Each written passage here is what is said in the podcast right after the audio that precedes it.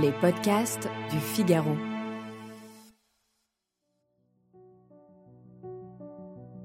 Les matins solennels, le rhum, la cigarette, les ombres du tabac, du bagne et des marins visitent ma cellule où me roule et m'étreint le spectre d'un tueur à la lourde braguette.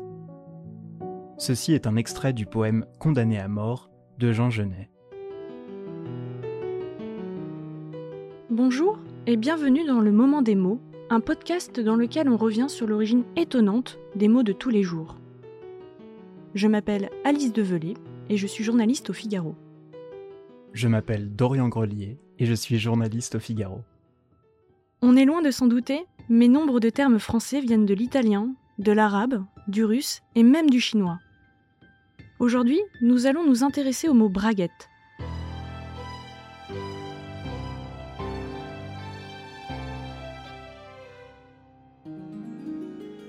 Un mot qui résiste encore et toujours à la langue française, partout à tisse. Ce terme en apparence bien récent vient en fait des Gaulois. Ça va peut-être vous étonner, mais il nous reste peu de mots gaulois en français. Aujourd'hui, selon le linguiste Jean Pruvot, auteur de Nos ancêtres les Arabes, on estime qu'ils sont encore 150 dans notre langue. C'est 350 de moins que les mots arabes si l'on se base sur un corpus de 60 000 mots français. Deux raisons à cela. Tout d'abord, les druides redoutaient l'utilisation de l'écriture car ils craignaient que leur enseignement soit divulgué. S'il leur fallait tout de même écrire, notamment pour les choses du quotidien, ils utilisaient le grec. Tout ce qui se transmettait en gaulois se faisait à l'oral. Ensuite, rappelons-nous nos cours d'histoire. En 58 avant Jésus-Christ, César entame sa conquête de la Gaule. Les Gaulois résistent, mais en moins de 4 siècles, la langue gauloise disparaît au profit du latin parlé. On l'a compris, comme les Gaulois écrivaient peu, voire pas, il n'y a pas eu de tradition écrite. Il nous reste donc très peu de traces de leur langue. Les mots gaulois que l'on connaît aujourd'hui correspondent en fait aux choses qui ne faisaient pas commerce en Gaule. Le miel se vendait bien, donc on le désignait en latin. Mais la ruche, elle, qui ne se vendait pas, n'a pas été latinisée. C'est le cas aussi des alouettes, de la glaise, de la suie, des cailloux, des galets et même du chêne, à l'exception du tonneau, de la cervoise et de notre fameuse braguette, qui eux se vendaient et ont gardé leur nom gaulois.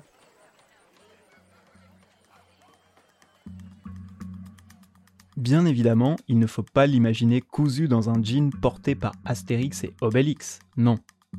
La braguette remonte au XIVe siècle. À cette époque, comme on peut le lire dans le dictionnaire historique d'Alain Ray, on l'emploie pour parler de la partie du costume masculin de forme triangulaire attachée au devant du haut de chausse. C'est-à-dire, en français contemporain, la culotte, ou du moins le caleçon. Mais enfin, d'où vient cette fameuse braguette? De la braie, qui au XIIe siècle désignait le pantalon. La braie, comme on peut le lire dans le Trésor de la langue française, vient du latin braca et a été empruntée aux Gaulois. Et oui, c'est grâce aux Gaulois que les Romains ont découvert le fameux pantalon, qui à l'époque devait bien plus ressembler à un pyjama ample et flottant qu'à un tailleur de costume. Chose intéressante, la braie en français au XVIIe siècle désignait les langes du bébé. Mais ce n'est pas son seul sens. Dans la quatrième édition du dictionnaire de l'Académie française, on apprend qu'on peut dire au figuré d'un homme qui s'est tiré heureusement d'une mauvaise affaire qu'il est sorti ses brennettes. Dans le trésor de la langue française maintenant, on découvre une autre formule, porter les braies, qui est une autre manière de dire porter la culotte. Le mot braie a beaucoup changé de sens. On l'a employé dans le vocabulaire de la guerre, dans le lexique marin, technologique et même la typographie. Mais plus étonnant encore, la braie aurait donné naissance à plusieurs mots qu'on emploie toujours dans la langue française.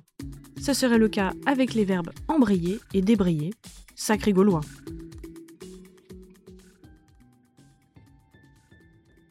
Merci de nous avoir écoutés. Retrouvez tous nos podcasts sur lefigaro.fr ou sur vos plateformes préférées. À, bientôt.